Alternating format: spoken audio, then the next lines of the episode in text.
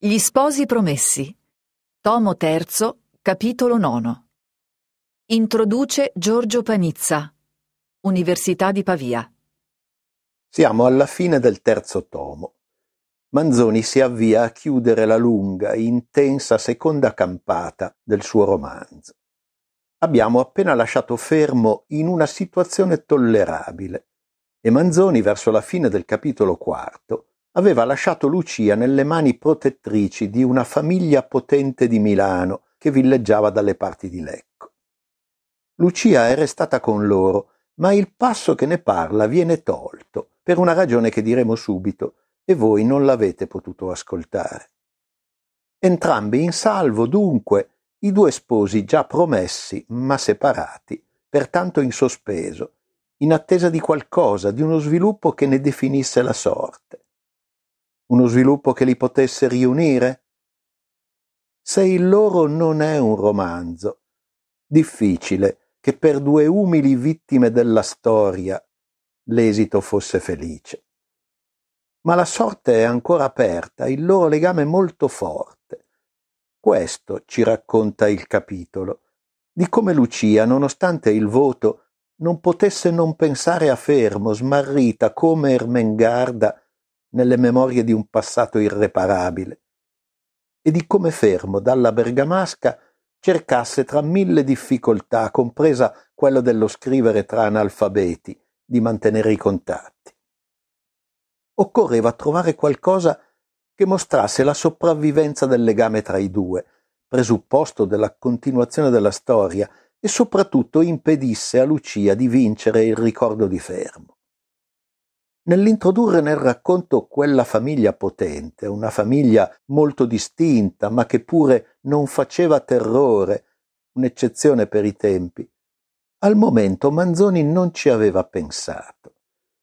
Sia per il registro serio che utilizza, sia per la composizione del gruppo, tra il capo di casa Don Valeriano e sua moglie Donna Margherita, con la figlia Donna Ersilia e la sorella di Don Valeriano donna Beatrice, vedova e dedita alla carità, niente fa pensare al ruolo che quell'insieme avrà nel capitolo che state per ascoltare e che di quel nucleo porterà alla totale rielaborazione.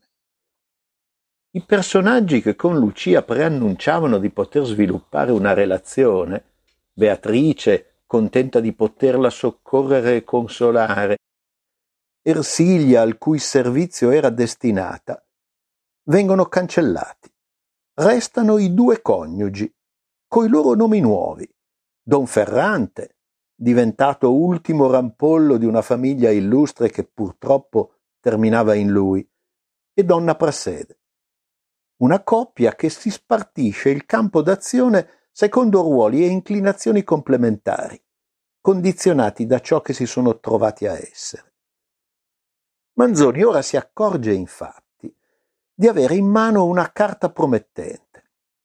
Si può riempire una casella che finora era mancata nella rappresentazione globale della società lombarda del Seicento. Mostrare in una casata dell'aristocrazia milanese la realtà di quella che definirà un'età sudicia e sfarzosa, come osserva Bonora. In un meraviglioso ritratto che nel rifacimento Manzoni farà cadere che forse più di ogni altro del romanzo ci fa sperare o illudere di trovare una fonte figurativa. Don Ferrante rivela come fosse portato al fasto e alla trascuraggine, come fosse assurdamente, tra le tante assurdità dei tempi, insieme ricco e povero. Sentirete perché. Uno spaccato dei normali rapporti economici del ceto nobile di Ancien Régime, tra fidecommessi e porzioni libere, spillatici assegnati alle mogli e indebitamenti cronici con gli usurai. Il capofamiglia sarà esemplare anche di altro, come diremo subito. Intanto mentre a lui tocca appunto il Ministero delle Finanze, la rappresentanza della casa e una posizione culturale ritenuta di tutto rispetto, ma praticamente nessuna parte attiva nella nostra storia, è Donna Prassede ad avere questa parte. e a svolgerla realizzando la sua smania di dominio nell'ambito che le resta, la gestione di sé e di quanti attorno a lei potevano essere oggetto della sua carità disinteressata. Questa carità era il modo in cui quella gran voglia di comandare si manifestava, stabilire qual era il bene degli altri. Lucia finisce così, sotto la sua autorità esclusiva, che nei suoi confronti si esercita nel dovere di redimerla da un amore sbagliato, quello per un facinoroso sfuggito alla forca. L'esito è paradossale ma funzionale. Ciò che Lucia cerca di dimenticare le viene costantemente ricordato. La brava signora, per toglier fermo dall'animo di Lucia, non aveva trovato mezzo migliore che di parlargliene spesso. Al personaggio che non ha parte attiva nella storia, Manzoni riserva però un ampio spazio d'altro genere, perché la rappresentazione di quel mondo si possa completare di un suo tratto determinante, che è nello stesso tempo uno sfondamento prospettico della tela del romanzo.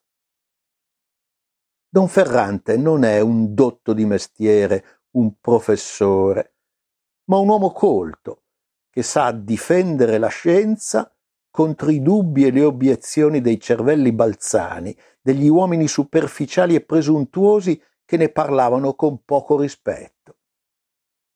Fra qualche capitolo lo vedremo, infatti, all'opera, contro un suo pari, il magnifico signor Lucio, che si fa vanto di non studiare e di non leggere, e che accusa la scienza di sostenere l'idea del contagio, mentre Don Ferrante spiega come fosse appunto la scienza che lui conosceva davvero a dimostrare che il contagio della peste non esistesse. Lucio disprezza i libri. Don Ferrante possedeva una libreria. Dedicarsi in un testo letterario a stampa alla descrizione di una biblioteca e anche in genere all'atto della lettura, situazioni che nel romanzo di Manzoni troviamo più volte. È sempre un'operazione con un senso e con un fascino speciali perché l'oggetto che lo scrittore ha prodotto e che il lettore ha tra le mani, nella sua specifica funzione, entra a far parte della storia, come se la prospettiva si capovolgesse e insomma ci vedessimo mentre leggiamo, come se il fondale si aprisse ed entrassimo nell'illusione che il racconto sta creando. In modi molto diversi e con intenti diversi, e quanto accade sempre per stare a libri ben presenti a Manzoni, nel Don Chisciotte, quando il barbiere e il curato con la nipote e la governante entrano nella biblioteca dell'Hidalgo e passano in rassegna i romanzi le cui fantasie hanno sostituito nella sua testa la realtà. Oppure nella descrizione della biblioteca eruditissima che dell'antiquario fa il romanzo di Walter Scott, che da quel protagonista deriva il suo titolo. Tutti i raffronti fatti più volte dagli studiosi, da Dovidio a Martini a Gervasi, per dire anche quanto Manzoni prenda una strada diversa. Perché quel capovolgersi della prospettiva serve anche alla funzione opposta, vale a fornire un ulteriore documento di verità alla storia che viene raccontata. Sul filo molto sottile dell'ironia che serve a Manzoni per mostrare le letture che lui stesso ha dovuto fare in quanto inventore della storia e per marcare la differenza con quella cultura seicentesca. La biblioteca di Don Ferrante di tale cultura deve essere il documento vero, l'esempio di una biblioteca storicamente possibile. Raffaele Mattioli, lettore appassionato, l'aveva capito bene e si era molto impegnato nel divertimento di trovare dove Don Ferrante abitasse, dove insomma fosse immaginabile quella vera biblioteca. Seguirete voi allora l'ironia che dimostra cosa fosse per la cultura di un tempo che stava per processare Galileo la scienza dove le remore fermano le navi e le streghe vanno al sabba. Bonora ha parlato di ironia volteriana, tutto lo sguardo è di un figlio o di un nipote, dell'età dei lumi, che su quella strada sta però spostando lo sguardo più oltre. E anche a questo serve l'ironia e la biblioteca, a ragionare su quanto l'uomo sia condizionato e impedito nel riconoscere la verità, quella con la V maiuscola, cui Manzoni fermamente crede. Seguendo questa strada nella rielaborazione del romanzo, l'ironia su Don Ferrante diventerà concertata, come ha magistralmente mostrato Nencioni, e il nostro sapiente assume il valore di una figura paradigmatica, cui sovrasta il giudizio più vasto sulla presunzione del sapere umano. Tra le cose che cadranno nelle redazioni successive sentirete tra poco anche un divertito squarcio di commedia, dove agiscono le due squadre opposte della servitù, capeggiate dal maggiordomo Prospero e dalla governante Margherita. Impossibile tanto più in letture per il piccolo teatro di Milano, evitare il fascino di un richiamo. Nello Shakespeare, amatissimo da Manzoni, il prospero della tempesta racconta di sé, uomo debole, cui una biblioteca sembrava un dominio già tanto vasto. Legge Giorgia Senesi. Dobbiamo ora far conoscere al lettore i personaggi coi quali si trovava Lucia. Don Ferrante, capo di casa, ultimo rampollo d'una famiglia illustre che purtroppo terminava in lui, uomo tra la virilità e la vecchiezza, era di mediocre statura e tendeva un pochetto al pingue. Portava un cappello ornato di molte ricche piume, alcune delle quali, spezzate nel mezzo, cadevano penzoloni ed altre non rimaneva che un torso.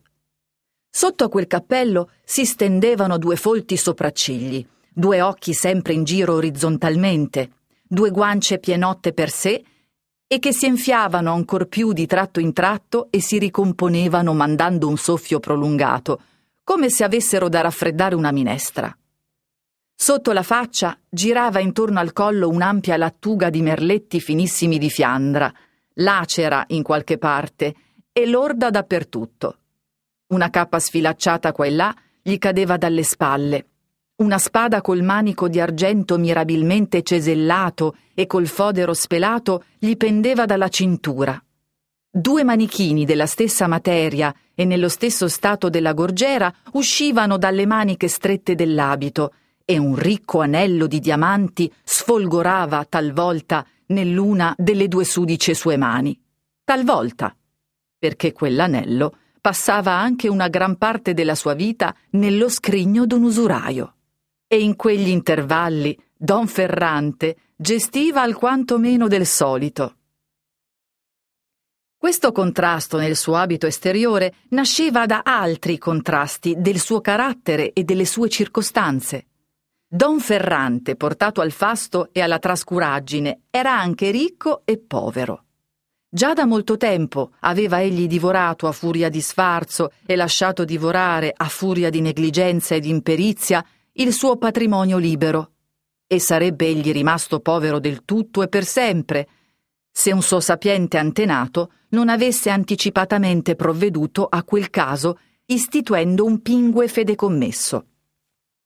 Don Ferrante, quindi, benché nell'animo non fosse molto dissimile dal selvaggio di Montesquieu, non poteva, come egli, abbatter l'albero per coglierne il frutto, e non poteva far altro che lanciar pietra al frutto per farlo cadere acerbo e ammaccato.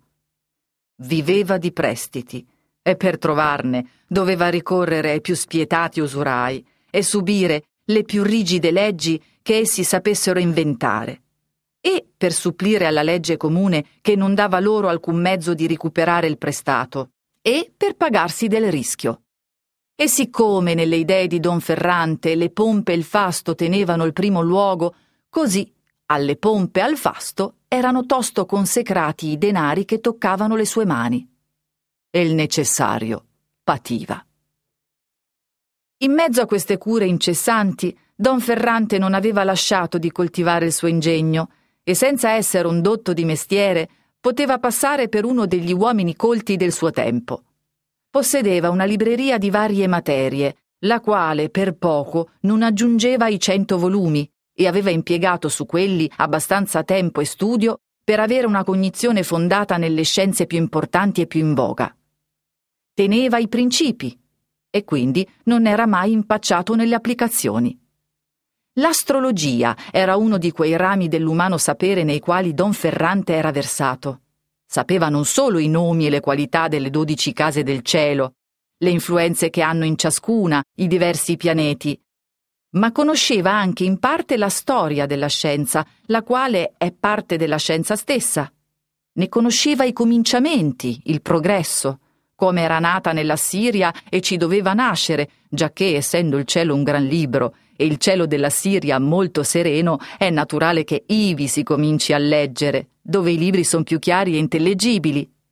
Sapeva a memoria un buon numero delle più stupende e clamorose predizioni che si sono avverate in vari tempi e aveva in pronto gli argomenti principali che servivano a difendere la scienza contro i dubbi e le obiezioni dei cervelli balzani degli uomini superficiali e presuntuosi che ne parlavano con poco rispetto, perché anche a quel tempo v'era degli uomini così fatti. Della magia aveva pure una cognizione più che mediocre acquistata non già con la rea intenzione di esercitarla, ma per ornamento dell'ingegno e per conoscere le arti così dannose dei maghi e delle streghe, e potere così entrare a parte della guerra che tutti gli uomini probi ed ingegno facevano a quei nemici del genere umano. Il suo maestro e il suo autore era quel gran Martino del Rio, il quale, nelle sue disquisizioni magiche, aveva trattata la materia a fondo, aveva sciolti tutti i dubbi e stabiliti i principi che per quasi due secoli divennero la norma della maggior parte dei letterati e dei tribunali. Quel Martino del Rio che con le sue dotte fatiche ha fatto ardere tante streghe e tanti stregoni e che ha saputo, con vigore dei suoi ragionamenti, dominare tanto sulla opinione pubblica che il metter dubbio sulla esistenza delle streghe era diventato un indizio di stregheria. A un bisogno Don Ferrante. Sapeva parlare ordinatamente e anche luculentamente del maleficio amatorio, del maleficio ostile e del maleficio sonnifero, che sono i cardini della scienza, e conosceva i segreti dei congressi e delle streghe, come se vi avesse assistito. Aveva più che una tintura della storia in grande, per aver letta più d'una volta quell'eccellente storia universale del Bugatti, Possedeva poi singolarmente quella del tempo dei paladini, che aveva studiata nei reali di Francia. Per la politica positiva aveva egli principalmente rivolte le opere dell'immortale Botero e conosceva assai bene la politica di Spagna, di Francia, dell'impero, dei veneziani e di tutti i principali stati cristiani, e poteva pur dare un'occhiatina anche nel divano. Per la politica speculativa, il suo uomo era stato per gran tempo il segretario fiorentino, ma questi dovette scendere al secondo posto nel concetto di Don Ferrante e cedere il primo a quel gran Valeriano Castiglione che in quello stesso anno aveva dato alla luce la sua opera dello statista regnante, dove tutti gli arcani, i più profondi e più reconditi precetti della ragione di Stato, sono trattati con un ordine nuovo e sublime. E bisogna confessare che il nostro Don Ferrante prevenne il giudizio del mondo sul merito del Castiglione. Poco dopo Urbano VIII lo onorò delle sue lodi. Luigi XIII, per consiglio del cardinale di Richelieu, lo chiamò in Francia per esservi storiografo.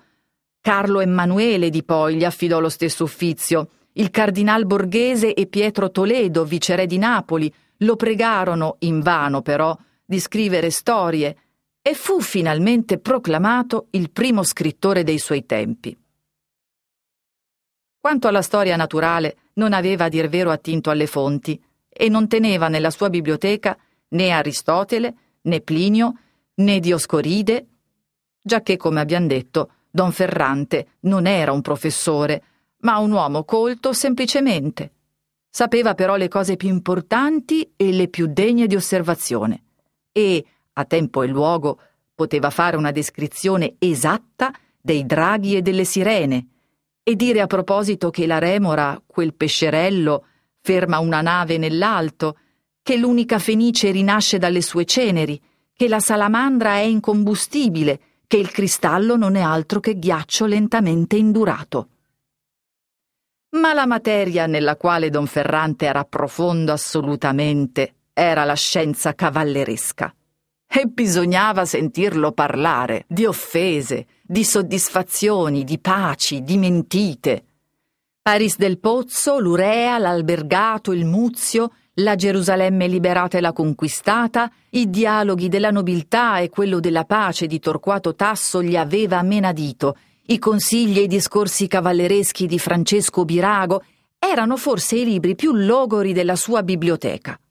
Anzi, Don Ferrante affermava, o faceva intendere spesso, che quel grand'uomo non aveva sdegnato di consultarlo su certi casi più rematici, e parlando talvolta di quelle opere con quella venerazione che meritavano e che per verità ottenevano da tutti, Don Ferrante aggiungeva misteriosamente Basta. Ho messo anch'io uno zampino in quei libri. Ma gli studi solidi non avevano talmente occupati gli ozi di Don Ferrante che non ne restasse qualche parte anche alle lettere amene. E senza contare il pastor Fido, che al pari di tutti gli uomini colti di quel tempo, egli aveva pressoché tutto a memoria, non gli erano ignoti né il Marino, né il Ciampoli, né il Cesarini, né il Testi. Ma soprattutto aveva fatto uno studio particolare di quel libretto che conteneva le rime di Claudio Achillini, libretto nel quale, diceva Don Ferrante, tutto, tutto, fino alla protesta sulle parole fato, sorte, destino e somiglianti, era pensiero pellegrino ed arguto. Aveva poi un tesoretto, una raccolta manoscritta di alcune lettere dello stesso grand'uomo, e su quelle si studiava di modellare quelle che gli occorrevano di scrivere per qualche negozio o per isciogliere qualche ingegnoso quesito che gli veniva proposto. E a dir vero, le lettere di Don Ferrante erano ricercate con qualche avidità e giravano di mano in mano per la scelta e la copia dei concetti e delle immagini ardite e soprattutto pel modo sempre ingegnoso di porre la questione e di guardare le cose. Stavano però male di grammatica e di ortografia. Vi sarebbero molte altre cose da dire. Chi volesse compire il ritratto di questo personaggio, ma per amore della brevità ce ne passeremo, tanto più che egli non ha quasi parte attiva nella nostra storia. Veniamo dunque alla sua signora consorte. Donna Prassede, per ciò che risguarda il sapere, era molto al di sotto di suo marito. Il suo ingegno, a dir vero, non era niente di straordinario, ed essa non si era mai data una gran briga di coltivarlo, almeno sui libri. Ma siccome la mente umana non può vivere senza idee, così Donna Prassede aveva le sue e si governava con esse come dicono che si dovrebbe fare con gli amici. Ne aveva poche, ma quelle poche le amava cordialmente e si fidava in esse interamente e non le avrebbe cangiate ad istigazione di nessuno. Avrebbe anche avuto, come era giusto, una gran voglia di farle predominare in casa e pare che il carattere straccurato di Don Ferrante avrebbe dovuto servire a maraviglia a questo desiderio della consorte. Ma v'era un grande ostacolo. La più parte delle idee in questo mondo non possono essere messe ad esecuzione senza danari.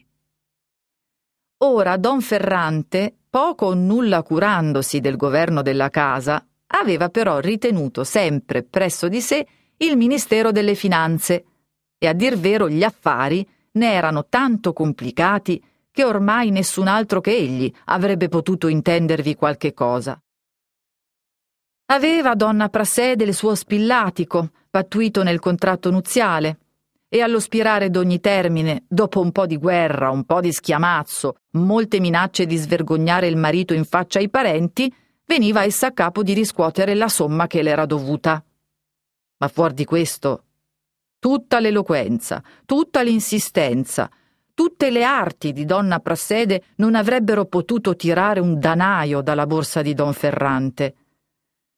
Le entrate, prima che si toccassero, erano impegnate a pagar debiti urgenti o destinate a soddisfare qualche genio fastoso di Don Ferrante.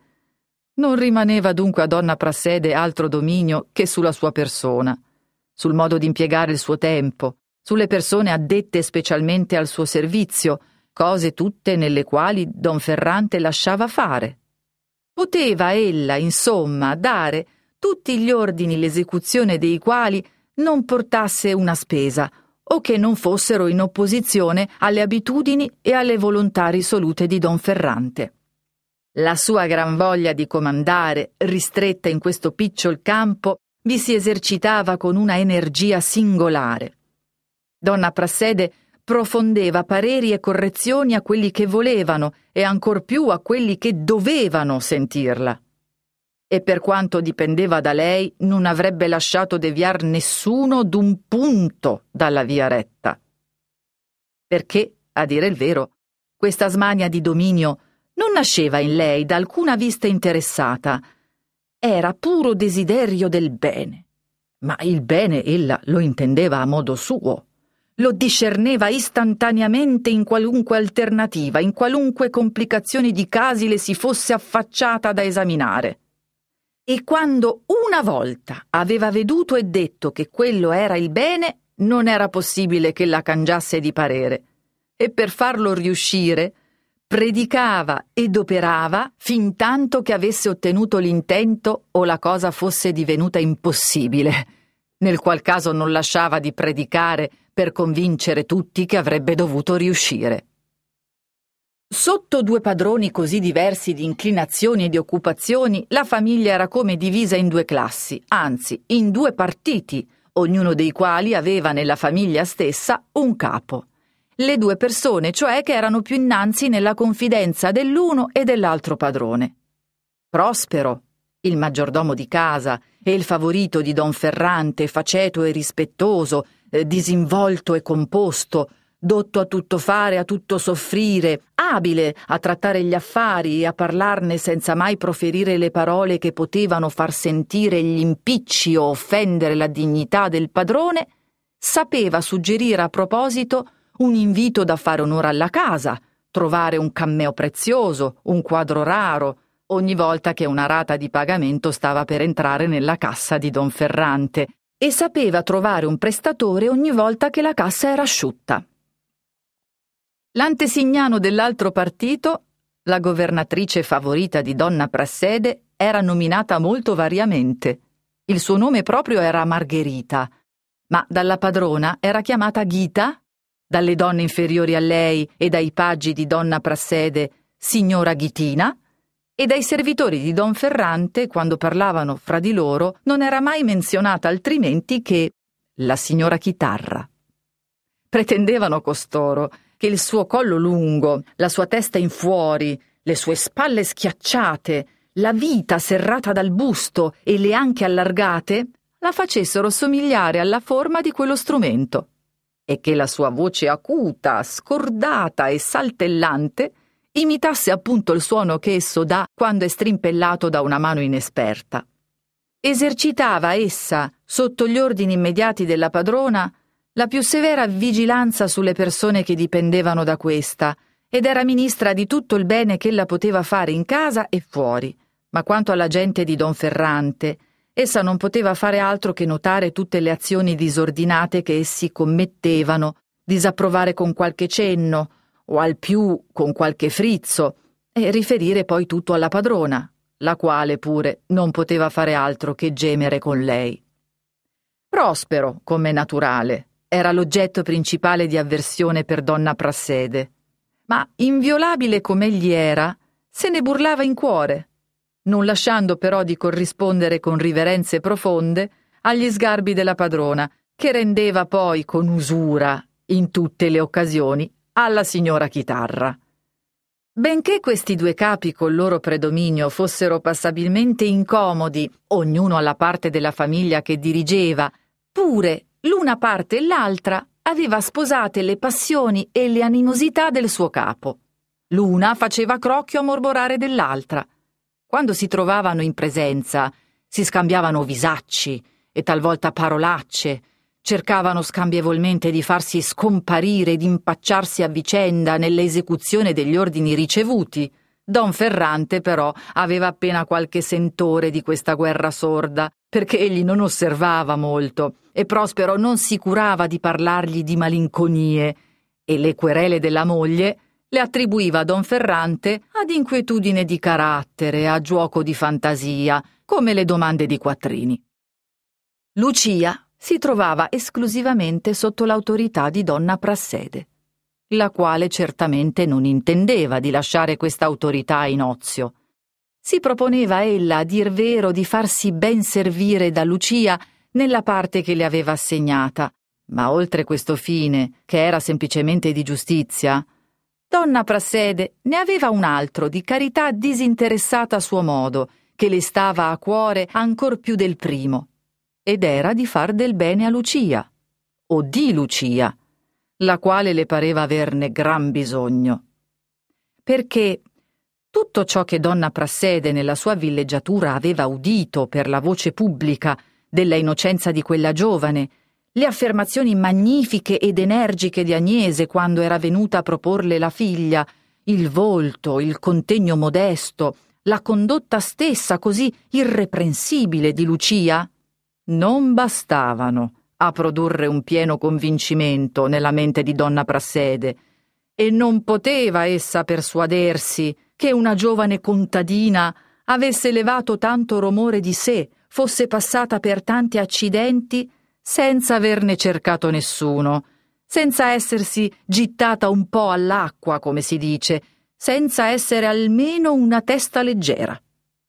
Donna Prassede teneva per regola generale che a voler far del bene bisogna pensar male. La sua voglia di dominare, di operare sugli altri, che anche ai suoi occhi propri prendeva la maschera di carità disinteressata, era come il ciarlatano, che non dice mai a chi viene a consultarlo voi state bene. Perché allora che servirebbe l'orvietano? Oltre a ciò, L'aver ricoverata, sottratta al pericolo d'un'infame persecuzione, una povera giovane, era un'opera certamente non senza gloria. Però in questo donna Prassede non era più che uno strumento quasi passivo, e la parte che le era toccata non domandava altro che un po' di buona volontà, senza efficacia di azione e senza esercizio di senno. Era più un assenso che una impresa.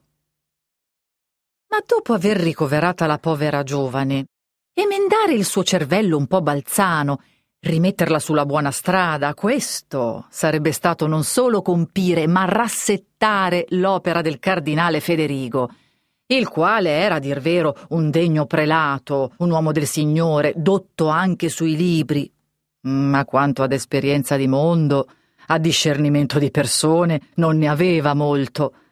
Questa Insomma, sarebbe stata gloria, e perché donna Prassede potesse ottenerla, era necessario che Lucia avesse il cervello un po' balzano e avesse fatto almeno qualche passo su una cattiva strada.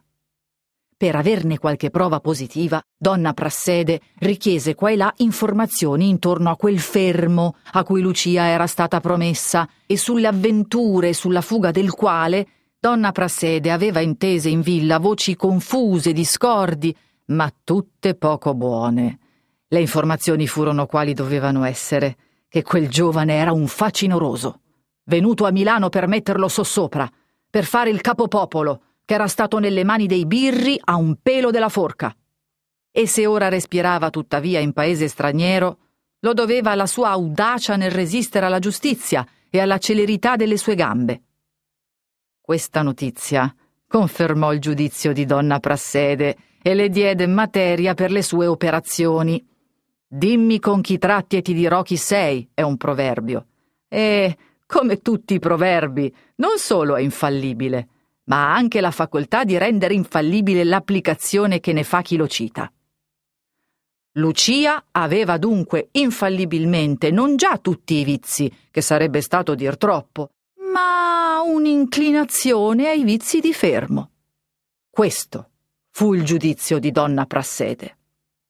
E il bene da farsi era non solo di impedire che Lucia ricadesse mai nelle mani di Fermo, che ella avesse con lui la meno ma corrispondenza, bisognava andare alla radice, al più difficile.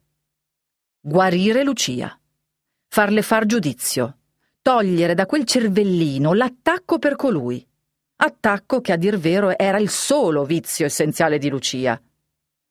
Questa, allora, sarebbe divenuta al tutto una buona creatura. E chi avrebbe avuto tutto il merito dell'impresa? Donna Prassede. La prima parte di questo disegno, la parte materiale, la vigilanza esteriore sopra Lucia, era particolarmente affidata alle cure di Ghita. Doveva essa tenerle sempre gli occhi addosso, accompagnarla alla chiesa, spiare se la parlava qualcheduno, se qualcheduno le faceva un cenno, osservare attentamente che qualche messo nascosto non le si accostasse.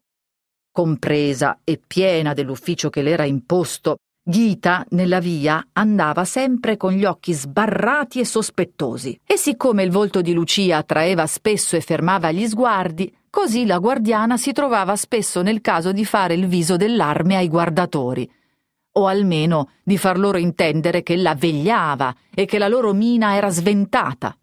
E quando s'avvedeva che la sua aria di sospetto e di minaccia femminile invece di stornare i tentativi, avrebbe provocata l'insolenza, pericolo comunissimo a quei tempi, allora accelerava il passo e lo faceva accelerare a Lucia. In chiesa, poi, se uno di quelli che si trovavano sui banchi vicini aveva guardato attentamente a Lucia o aveva tossito, Ghita, continuando a mormorare le sue orazioni, non pensava più che a guardare il suo deposito. Aveva inoltre l'incarico di frugare, quando lo poteva senza essere scoperta, nelle tasche di Lucia per vedere se mai ella ricevesse qualche lettera. Questa precauzione avrebbe potuto sembrare inutile, giacché, e qui dobbiamo apertamente confessare una cosa che finora si è appena indicata e lasciata indovinare. La nostra eroina non sapeva leggere. Ma Ghita pensava che le precauzioni non sono mai troppe. Quello poi che in questo procedere vi poteva essere d'indelicato non riteneva Ghita per nulla. Essa non vi sospettava nemmeno nulla di simile, non conosceva né la parola né l'idea. Anzi, la parola in questo senso non esiste neppure ai nostri giorni nella lingua pura, e noi adoperandola sappiamo d'essere incorsi in un brutto neologismo. Finalmente doveva Ghita cercare di scovare nei discorsi di Lucia se mai ella avesse qualche speranza, se qualche pratica fosse ordita, farla ciarlare artificiosamente su tutti quegli incidenti che avevano dato a Ghita qualche sospetto. Ebbene, signori miei, tutta questa gran macchina di cure e di operazioni, tutto questo lavorare sott'acqua non dava quasi nessun incomodo a Lucia o per dir meglio, ella non se ne avvedeva. E benché non potesse a meno di non sentire qualche cosa di minuto e di pettegolo nella sollecitudine continua di Ghita, pure lo attribuiva alla indole di lei e non mai ad un disegno profondo e comandato. I pensieri di Lucia, quel pensiero che era divenuto lo scopo principale della sua vita, la portava alla ritiratezza, ad astenersi da ogni comunicazione, e quindi ella non era avvertita dolorosamente di ciò che altri facesse per rivolgerla ad un punto al quale ella tendeva naturalmente. In altri tempi quella situazione così nuova, così opposta alle sue abitudini, così lontana dalle sue affezioni, le sarebbe stata penosissima. Ma la facilità che ella vi trovava di ottenere quel suo scopo faceva che ella vi stesse con rassegnazione e quasi vi riposasse, se non con piacere, almeno col desiderio di farsela piacere. E il suo scopo era tuttavia quello di cui abbiamo già parlato. Scordarsi di fermo. Si studiava ella quindi di rinchiudere tutte le sue idee nella casa dove era stata allogata, di ristringerle alle sue occupazioni, si metteva con grande intenzione a tutte le cose che le erano comandate, si rallegrava tutte le volte che vedeva dinanzi a sé molti doveri che occupassero tutta la sua giornata, che non le dessero agio di correre con la mente a desideri vani e colpevoli, di smarrirsi nelle memorie d'un passato irreparabile. Le memorie tornavano, però, sovente, a tormentarla. L'immagine della madre era sempre la prima a presentarsi. E mentre Lucia si fermava a contemplarla con sicurezza, con una mesta affezione, l'immagine di Fermo che le stava dietro nascosta si mostrava. Lucia voleva rispingerla tosto, ma l'immagine che non voleva andarsene aveva un buon pretesto ed era sempre lo stesso, per obbligare Lucia a trattenerla almeno un momento. Le ricordava in aria trista e non senza rimprovero i pericoli che Fermo aveva corsi e quelli che forse gli soprastavano ancora. Le rimostrava che quando anche un nuovo dovere può far rinunziare ad un affetto già così lecito, già così caro, non deve non vuol però togliere la pietà, la sollecitudine, la carità del prossimo. Lucia combatteva, rivolgeva la mente ad altre immagini, ma tutte erano tinte di quella prima, tutte la richiamavano. I luoghi, le persone. Don Abbondio avrebbe dovuto pronunziare quelle parole per cui ella sarebbe stata di fermo. I consigli, le cure del padre Cristoforo, per chi erano? Per Lucia e per Fermo. Fino al monastero di Monza, fino al castello del Conte, fino al cardinale Federigo, tutto si legava a Fermo. E molte volte Lucia, ripensando a tutto questo, si accorgeva che ella si era immaginata di raccontar tutto a Fermo. Con tutto ciò, ella combatteva. E la guerra sarebbe stata, se non sempre vinta, pure meno aspra e meno dolorosa. Lucia avrebbe potuto, se non ottenere lo scopo, almeno andargli sempre dappresso, se questo scopo non fosse stato anche quello di donna Prassede. La brava signora, per toglier fermo dall'animo di Lucia, non aveva trovato mezzo migliore che di parlargliene spesso. La faceva chiamare a sé e seduta su una gran seggiola con le mani posate e distese sui bracciuoli, di qua e di là dei quali pendevano le maniche della zimarra di Dammasco rabescato a fiori, che era stato l'abito di moda nei bei giorni di donna Prassede, nel tempo in cui vera buona fede e semplicità, in cui tutti, fino ai giovani, erano savi ed onesti, col volto imprigionato tra un cappuccio di taffetà nero che copriva la fronte e una enorme lattuga che girava intorno alla gola e sul mento, donna Prassede ricominciava la sua predica per provare a Lucia che ella non doveva più pensare a colui. La povera Lucia protestava da principio con voce angosciosa e timida che ella non pensava a nessuno. Donna Prassede non voleva mai stare a questa ragione e ne aveva molte da opporre. So come vanno le cose, diceva ella, conosco il mondo, so come son fatte le giovani. Se v'è un ribaldo è sempre il più accetto, Fate che per qualche accidente non possano sposare un galantuomo, un uomo di giudizio, si rassegnano tosto. Ma se è uno scavezzacollo, non se lo possono cavar dal cuore.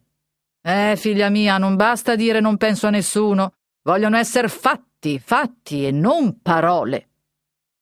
Così, seguendo una sua idea, che è anche quella di molti altri, che per far passare in una testa ripugnanti i propri sentimenti, bisogna esprimerli con molta efficacia adoperare i termini più forti ed anche esagerati, donna Prassede non risparmiava i titoli al povero assente, lo nominava come un oggetto d'orrore, di schifo, faceva sentire che sarebbe stata cosa inconcepibile, mostruosa, che alcuno potesse avere interessamento e peggio inclinazione per colui. Così ella otteneva appunto l'intento opposto a quello che ella si proponeva. Lucia cercava di dimenticar Fermo, ma quando una parola sgraziata e nemica glielo voleva a forza rimettere nella mente in un aspetto odioso e spregevole, allora tutte le antiche memorie si risvegliavano ed accorrevano per rispingere una immagine tanto diversa dalle immagini in cui quella mente era stata avvezza a compiacersi. Il disprezzo con che il nome di Fermo era proferito faceva ricordare a Lucia la condotta, il contegno, il buon nome di Fermo, tutte le ragioni per cui ella lo aveva stimato. L'odio faceva risorgere più risoluto l'interesse, l'idea confusa dei pericoli che egli aveva corsi, anche dei falli che egli poteva aver forse commessi, pericoli e falli che donna Prassede rinfacciava a Lucia con eguale amarezza, come un egual motivo di avversione, suscitavano più viva e più profonda la pietà. E da tutti questi sentimenti rinasceva quell'amore che Lucia si studiava tanto di estinguere. L'amore, acconsentito o combattuto che sia, dà a tutti i discorsi una forza e un vigore suo proprio. Lucia diventava coraggiosa e giustificava fermo. E donna Prassede approfittava di quelle parole come d'una confessione per provare a Lucia che non era vero che ella non pensasse più a lui, e con questa prova in mano lavorava sempre più animosamente sull'animo di Lucia, facendole vedere chi era, colui che l'ardiva pure di difendere e che doveva ringraziare il cielo che la cosa fosse finita a quel modo, altrimenti le sarebbe toccato un bel fiore di virtù. Buon per lui che le gambe lo avevano servito bene, altrimenti avrebbe fatto una bella figura, avrebbe tenuta compagnia a quei quattro altri galantuomini. Quando la grossolana signora toccava tasti d'un suono così orribile, la povera Lucia non poteva più fare altro che prendere con la sinistra il grembiale, portarlo al volto per nasconderlo e per ricevere le lagrime che le sgorgavano dirottamente. Se donna Prassede avesse parlato così per un odio antico, per fare vendetta di qualche affronto crudele, l'aspetto del dolore che producevano le sue parole gliele avrebbero forse fatte morire in bocca o cangiare in parole più dolci. Madonna Prassede parlava per fare il bene e non si lasciava smuovere a quel modo che un grido supplichevole, un gemito di terrore potrà ben fermare l'arme d'un nemico, ma non il ferro d'un chirurgo. Fatte ingoiare a Lucia tutte le amare parole che ella credeva necessarie per il bene di lei, donna Prassede, che non era trista in fondo, la rimandava con qualche parola di conforto e di lode, e rimaneva sempre soddisfatta di aver acconciato un po' il cuore di quella giovane. Acconciato come una gala di mussolo stirata da un magnano. La povera Lucia, riconoscendo la buona intenzione, pregava però caldamente che queste prove di interessamento le fossero risparmiate. Donna Prassede aveva nel fondo del suo cuore un altro disegno sopra Lucia che sarebbe stato il compimento dell'opera. Siglietta si compiaceva molto nella compagnia di quella giovane che era la sola in casa che le desse retta e la lasciasse parlare. E donna Prassede pensava che si sarebbe fatto un gran benefizio a Siglietta e a Lucia stessa se si fosse potuto farle nascere la vocazione di andar conversa al monastero dove Siglietta doveva esser monaca. Quivi Lucia sarebbe stata fuori d'ogni pericolo, per sempre, e la buona opera di donna Prassede sarebbe stata più evidente, più conosciuta. Lucia sarebbe divenuta un monumento parlante della sapiente benevolenza della sua padrona. Non ne aveva però fatta la proposizione a Lucia, ma con quell'arte sopraffina che possedeva cercava tutte le occasioni per far nascere spontaneamente nel cuore di Lucia questo desiderio. A poco a poco queste insinuazioni divenivano più frequenti e più chiare, e Lucia cominciava a comprenderle, ma però senza che le cominciasse la voglia di acconsentirvi. V'era nulla di meno per essa un gran vantaggio, che donna Prassede cadeva meno spesso e con meno impeto su quel primo più doloroso argomento, tanto più doloroso perché Lucia non aveva con chi esilararsi della tristezza angosciosa che quei discorsacci le cagionavano. La nostra Agnese era lontana, a casa sua, dove pensava sempre a Lucia, e andava spesso alla villa di donna Prassede per saper le nuove di Lucia, e le nuove le erano sempre date ottime, coi saluti della figlia. La buona donna si struggeva di rivederla, ma andar fino a Milano. In quei tempi, con quelle strade, con quella scarsezza di comunicazioni, coi bravi, coi boschi, quella era quasi una impresa di cavalleria errante.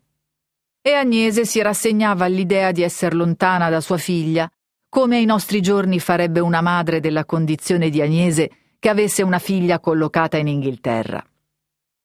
La povera donna aveva un'altra faccenda sulle braccia, la corrispondenza con Fermo. Quantunque egli non trovasse bel paese quello dove non era Lucia, pure, sapendo come egli stava sui registri di Milano, non ardiva scostarsi dall'asilo faceva scrivere ad Agnese per chiedergli nuove della figlia. Dico faceva scrivere perché i nostri eroi, simili in ciò a quelli d'Omero, non conoscevano l'uso dell'ABC. Agnese si faceva leggere e interpretare le lettere e incaricava pure altri della risposta. Chi ha avuto occasione di veder mai carteggi di questa specie sa come son fatti e come intesi. Colui che fa scrivere dà al segretario un tema ravviluppato e confuso. Questi parte fraintende, parte vuol correggere, parte esagerare per ottenere meglio l'intento, parte non lo esprimere come lo ha inteso. Quegli a cui la lettera è indiritta se la fa leggere. Capisce poco.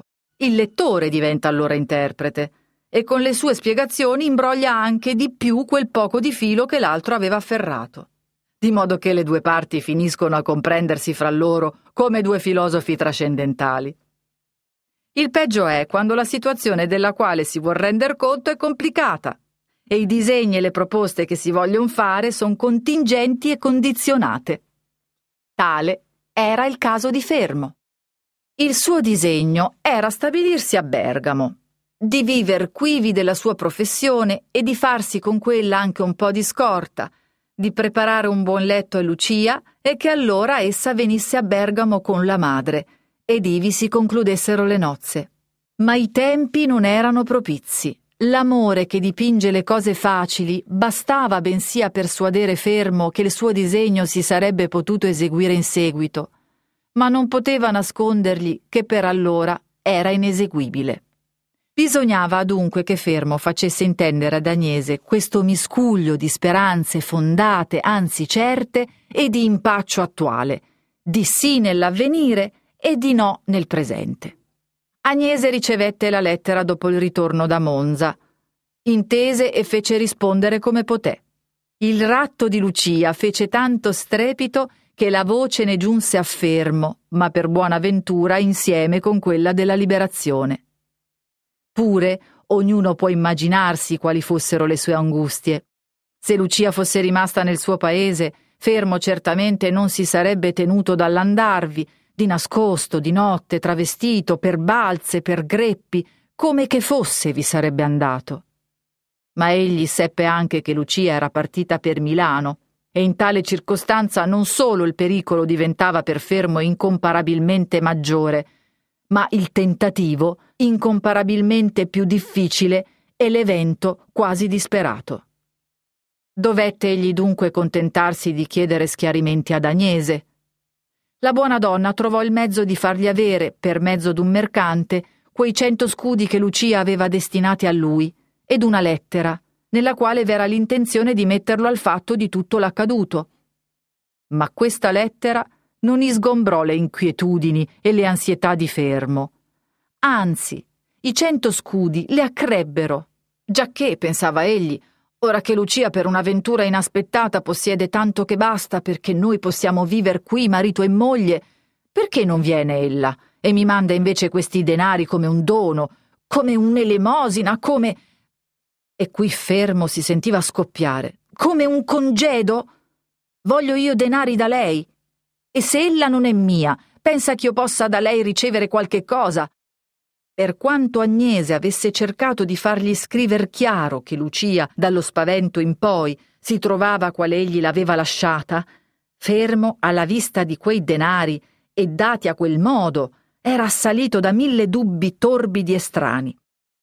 Le lettere che egli faceva scrivere a Lucia cadevano tutte in mano di donna Prassede, la quale certo non le consegnava a cui erano indiritte, ma pel meglio le leggeva e si regolava sulle notizie che ne ricavava.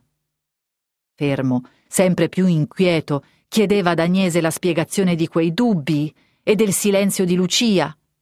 Quand'anche Agnese avesse saputo scrivere, Non avrebbe potuto soddisfare il poveretto, perché la cagione del silenzio le era ignota ed essa pure non capiva bene il contegno di Lucia Confermo. La spiegazione di tutto era nel voto fatto da Lucia e che essa non aveva confidato nemmeno alla madre. La corrispondenza andava dunque sempre più imbrogliandosi, finché essa fu interrotta dagli avvenimenti che racconteremo nel volume seguente.